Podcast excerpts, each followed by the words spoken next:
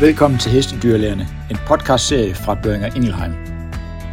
I disse podcast taler vi med specialister inden for forskellige fagområder vedrørende hestens sygdomme. Alle har det til fælles, at de deler din og vores passion for heste. Velkommen tilbage til Hestedyrlægerne, podcasten til dig, der er dyrlæge eller veterinærsygeplejerske og arbejder med heste. Mit navn er Gorm Karsen. I det kommende afsnit taler vi med Nina Lundgren, som er dyrlæge og hestetandlæge. Hun har i mange år udelukkende arbejdet med hestetænder og har et solidt kendskab til faget, som hun gerne deler ud af. Første afsnit handler om smerter hos tandpatienter, hvordan vi genkender dem og hvordan de behandles bedst muligt.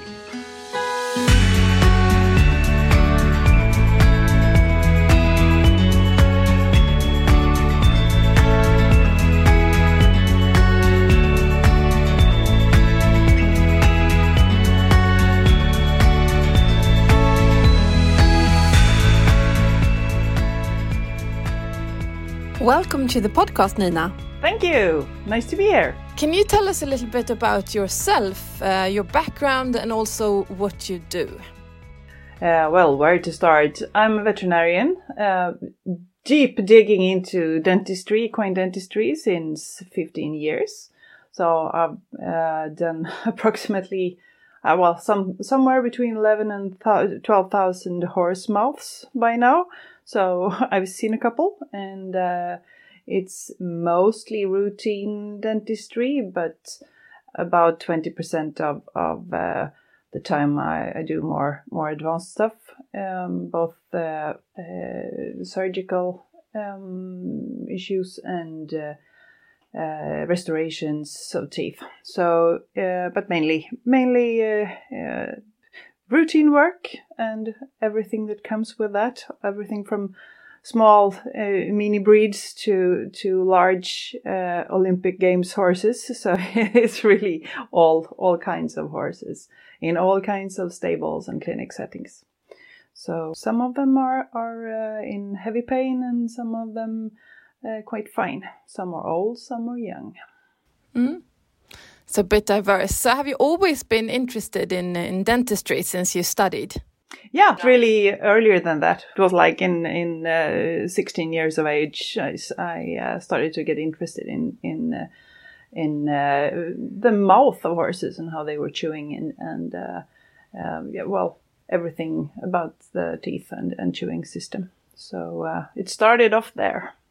Mm -hmm. Do you have any um, any extra courses or educational certificates that you took after your veterinary studies? Yeah, I uh, jumped on the, the course at uh, or the the program at SLU um, with uh, Torbjörn Lundström and uh, Ove Wattle and uh, became an equine odontologist after three years of, of uh, specialization. And uh, after that, I've, uh, of course, joined a lot of courses in VetPD regime and uh, also uh, other other uh, arrangements around in Europe, and uh, it's it's always so fun. It's both the the courses in itself, but also to to uh, join up with colleagues and and uh, talk about all the different cases and and problems you run into during your daily practice.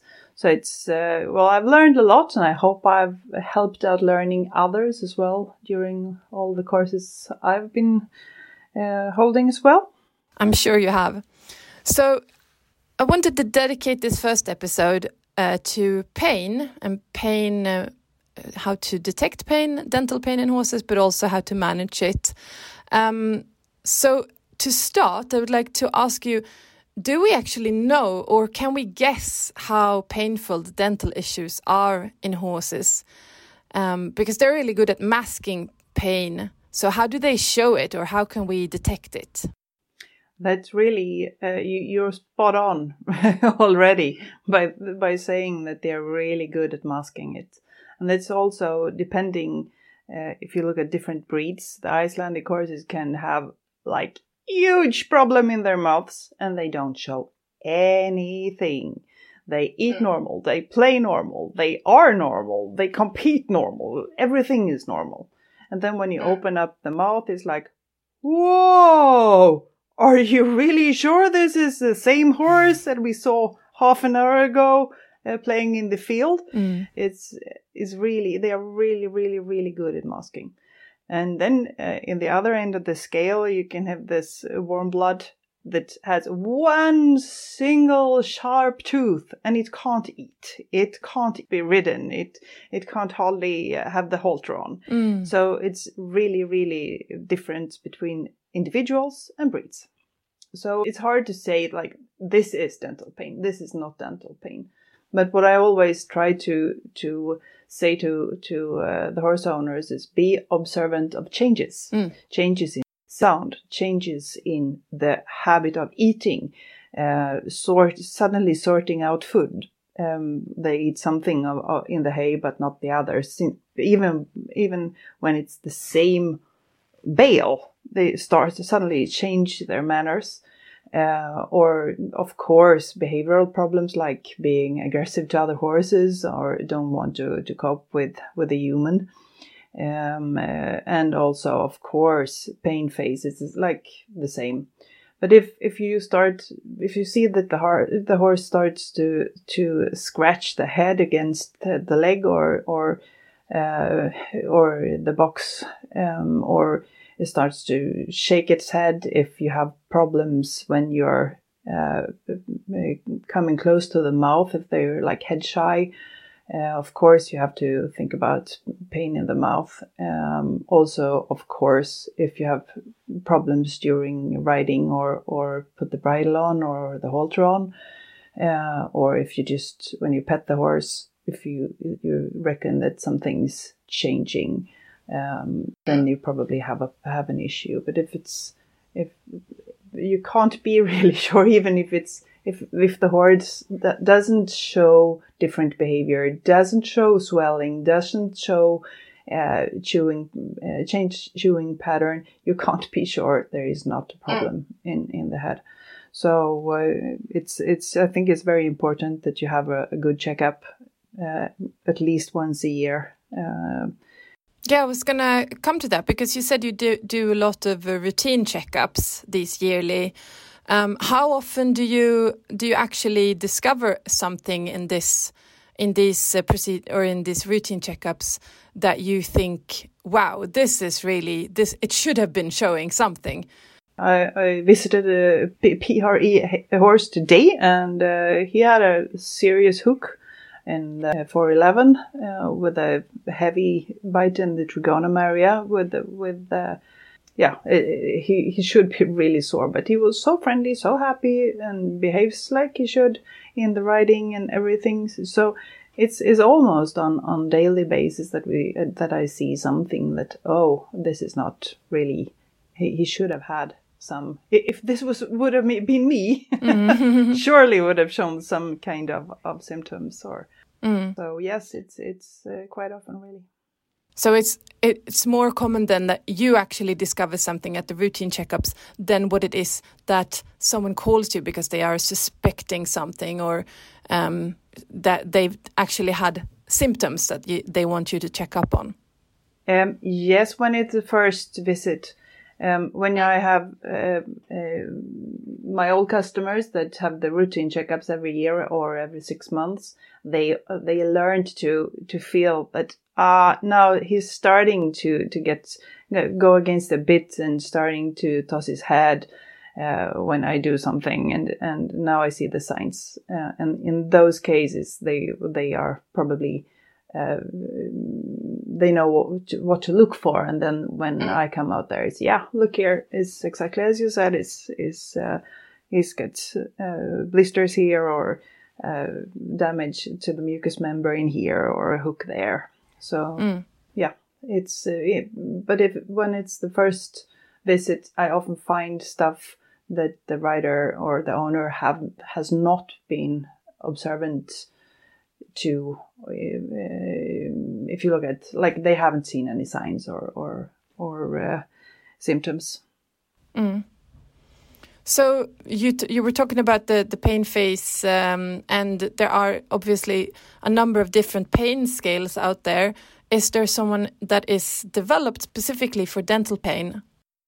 Um, well, I really I uh, searched for one a couple of years ago, and the only one I found was really not really specific.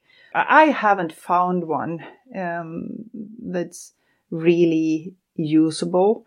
So I think it's better to to like use the regular pain pain phase scale or system that you are used to, and uh, be aware of of the extra signs like the the intense uh, the, the head shakes and also how to hold their head because it can hold the head slightly uh, in another angle or or um, try to get away with the head in another way than than if you have a pain in the hind lab, limb, for example. Mm. But uh, I go with with the regular one that Bivet was uh, introducing as well.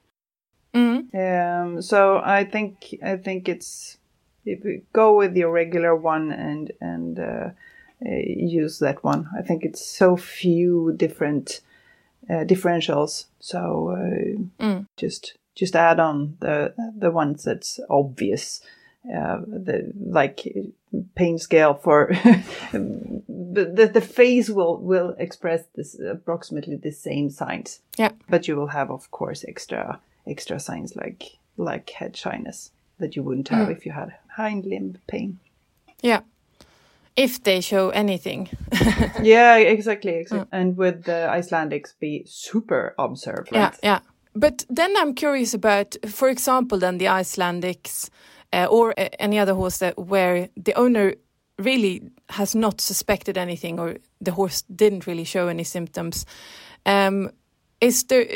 Can you still tell that you have had a successful uh, treatment or procedure afterwards? I mean, maybe they would stop doing something that they were doing, but the owner considered uh, normal. You, you know what I mean? Yeah, I do. Uh, and, and that's a good question, really.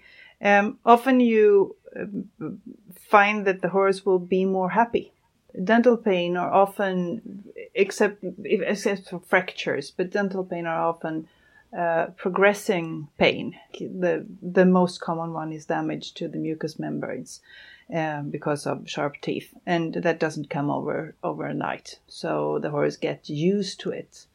Uh, regarding fractures, it's um, sometimes it's um, because of a decayed tooth. So then it's not like happening that the actual fracture would happen suddenly, but Mm. but maybe the horse had have had pain because of the caries before. So when you take away the problem, suddenly the horse shows completely new behavior. Mm. And maybe he'd been eating a bit slow or uh, didn't play around in the in the pasture as he did one year ago, but suddenly he gets his his uh, old patterns back, and and uh, that's one way to see it. And sometimes you won't see any big difference, but if you don't address the problem when you find it, then you will probably have even worse situation in two months, and then the horse will maybe show signs. Mm. So it's well, it's it's important to learn the owners how to see that something is hap- have happened in the mouth and something need to be addressed. Mm. And I think that's the biggest issue, really, because when we when we we as a veterinarian is sitting in front of the horse and doing the examination, then we do what we can at that point anyway, with floating, with uh, taking away uh, foreign uh, objects and uh, addressing uh, uh, the problematic, the big problem with bits and bridles, addressing that. Um, so, and sometimes we don't see a big difference, but often the the, the owners will say that. Oh, it was a big difference uh, when you Hmm. did the floating last time, and now I feel that the the problem is coming back. Okay, then you know. But sometimes it's like, no, no, it's like just as fine as usual. It was fine yesterday, and I'm sure it will be fine tomorrow. It's like sometimes you don't find yourself Mm. have any kind of of uh, gratitude, like they're calling, "Whoa, it's so good! Thank you, you're giving me a new horse! Yay!" Yeah, we, you all want happy owners, right? But when they are coming back in six months or one year, year after year after year after year, then they're probably happy with the work anyway.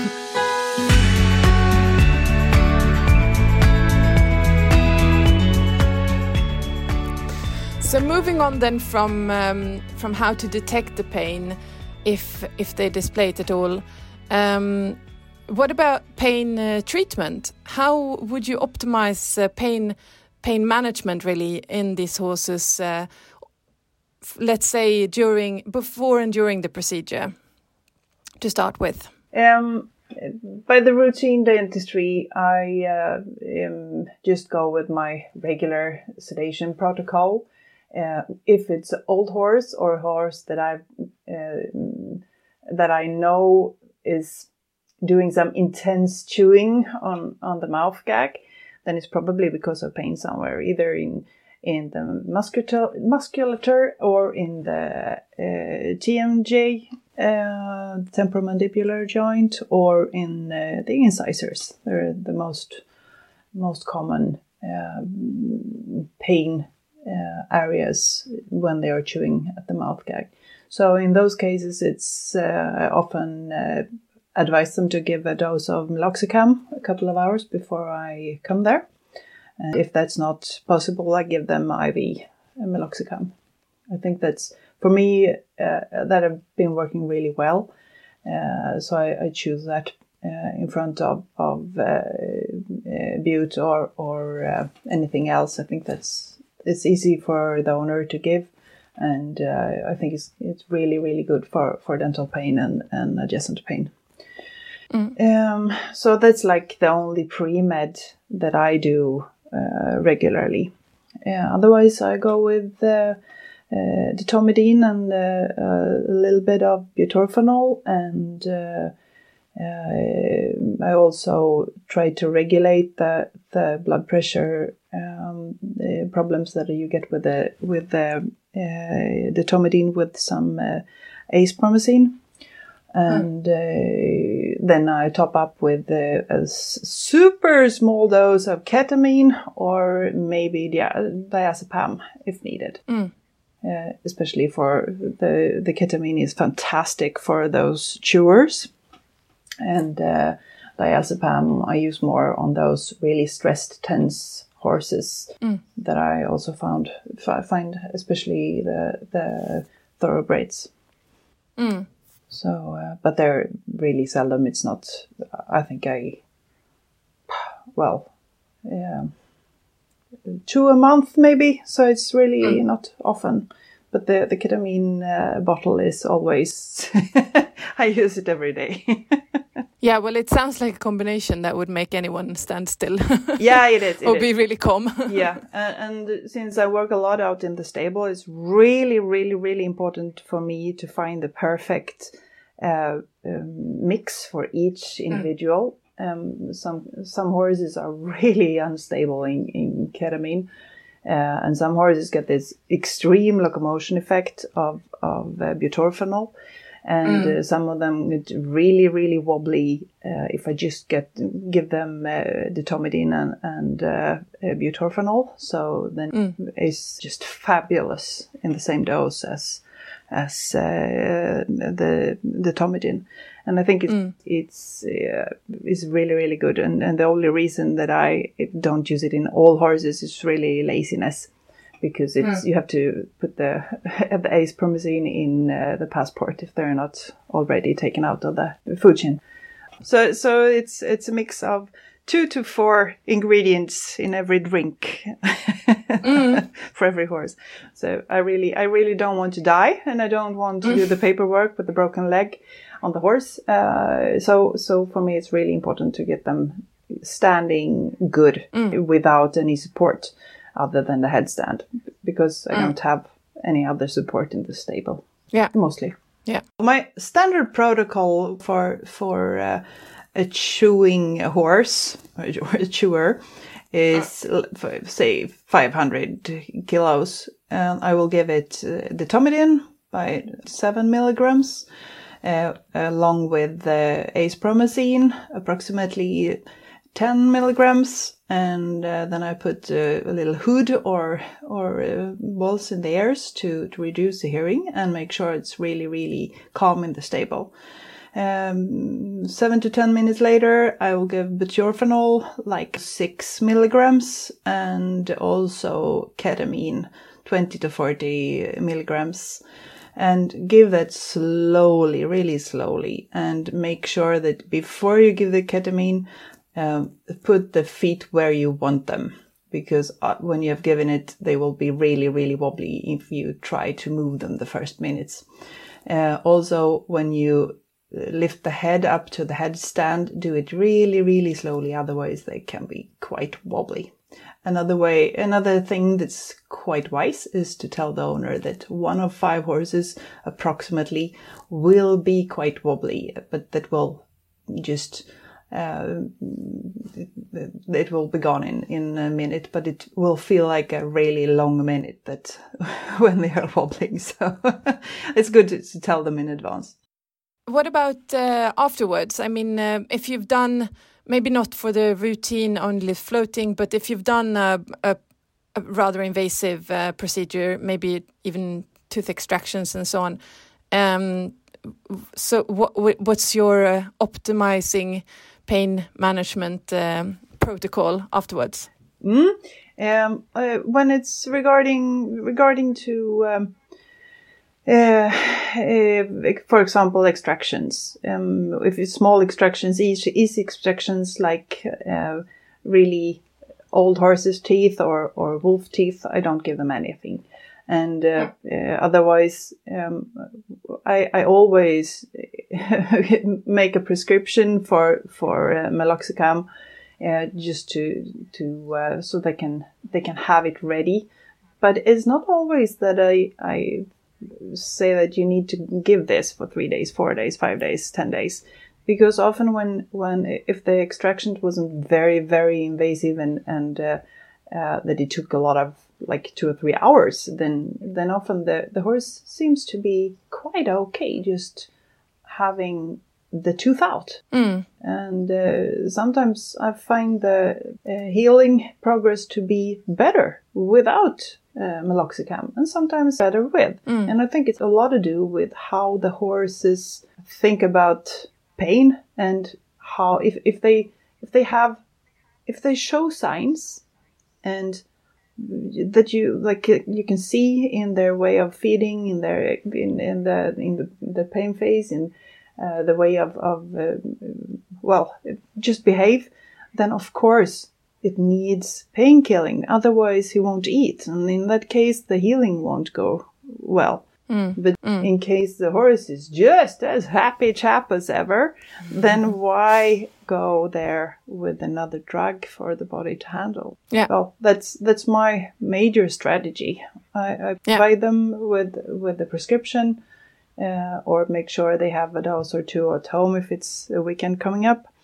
Um, but um, it's not always that I, I give it, and sometimes I, I um, use more uh, uh long-acting uh, uh, uh, blocks um, for like uh, ropivacaine because it's uh-huh. several hours. It's almost double time of of pain relief. So I think that's also an alternative. Mm but often when it takes a lot of time if you have the mouth open for almost two hours then you will be sore in your tmj mm. and your muscles. Yeah. Then then i almost always make sure that they get one dose at least but they always mm. pre-med as well. So they had for heavy for uh, already in the body for the first 24 hours. Yeah. Yeah and i guess also if you the more effective your your pre-med and uh, the anesthesia or the analgesia during the procedure is, the, the less you will have to use afterwards, I guess. Then you will have a quicker, often a quicker extraction as well when yeah, you have yeah, done your, your pre-med and, and your um, blocks yeah. and uh, the infiltration uh, perfectly because then the head will, will be standing completely still and you'll be able to do your work quickly. Mm. So the main issue then uh, to conclude the, the pain talk um, is the discovering it really, and that they don't always display it, or that they do it in very very sub subtle ways that will be difficult maybe for the horse owner to to detect. Yeah, especially if they are not aware of what to do, what to look for in in the sound when they're eating, the the how it looks when they're eating, how the manure looks. Yeah. And smells, the smell in the mouth. Yeah. But if someone told them to that this is normal, this is not normal, then it's super easy for them to at least uh, check on those points. But as we've said before, uh, not all horses will show signs. Mm. Thank you so much for this uh, chat about uh, pain and dental pain. Um, in the next episode, we'll talk a little bit more about older horses, and we'll also be, of course, discussing equipment and bitting uh, in in the coming talks. Thank you for now. Thank you. Tak fordi du lyttede til Hestedyrlægerne. Hvis du kan lide, hvad du hører, så glem ikke at trykke på abonner på din podcast-app, så går du ikke glip af nogle episoder. Du må også godt fortælle os, hvad du synes øh, ved at skrive en anmeldelse. Vi modtager også meget gerne tips om kommende gæster og emner, og vores kontaktoplysninger kan du finde i podcastbeskrivelsen. Vi høres ved snart.